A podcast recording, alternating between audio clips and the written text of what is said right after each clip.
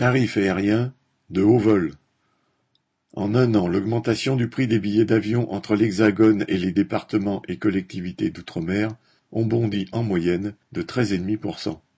Pour le retour, les tarifs sont supérieurs, en augmentation de 14,3% en moyenne, avec de fortes disparités, à la fois pour les trajets intra-outre-mer et vers la France.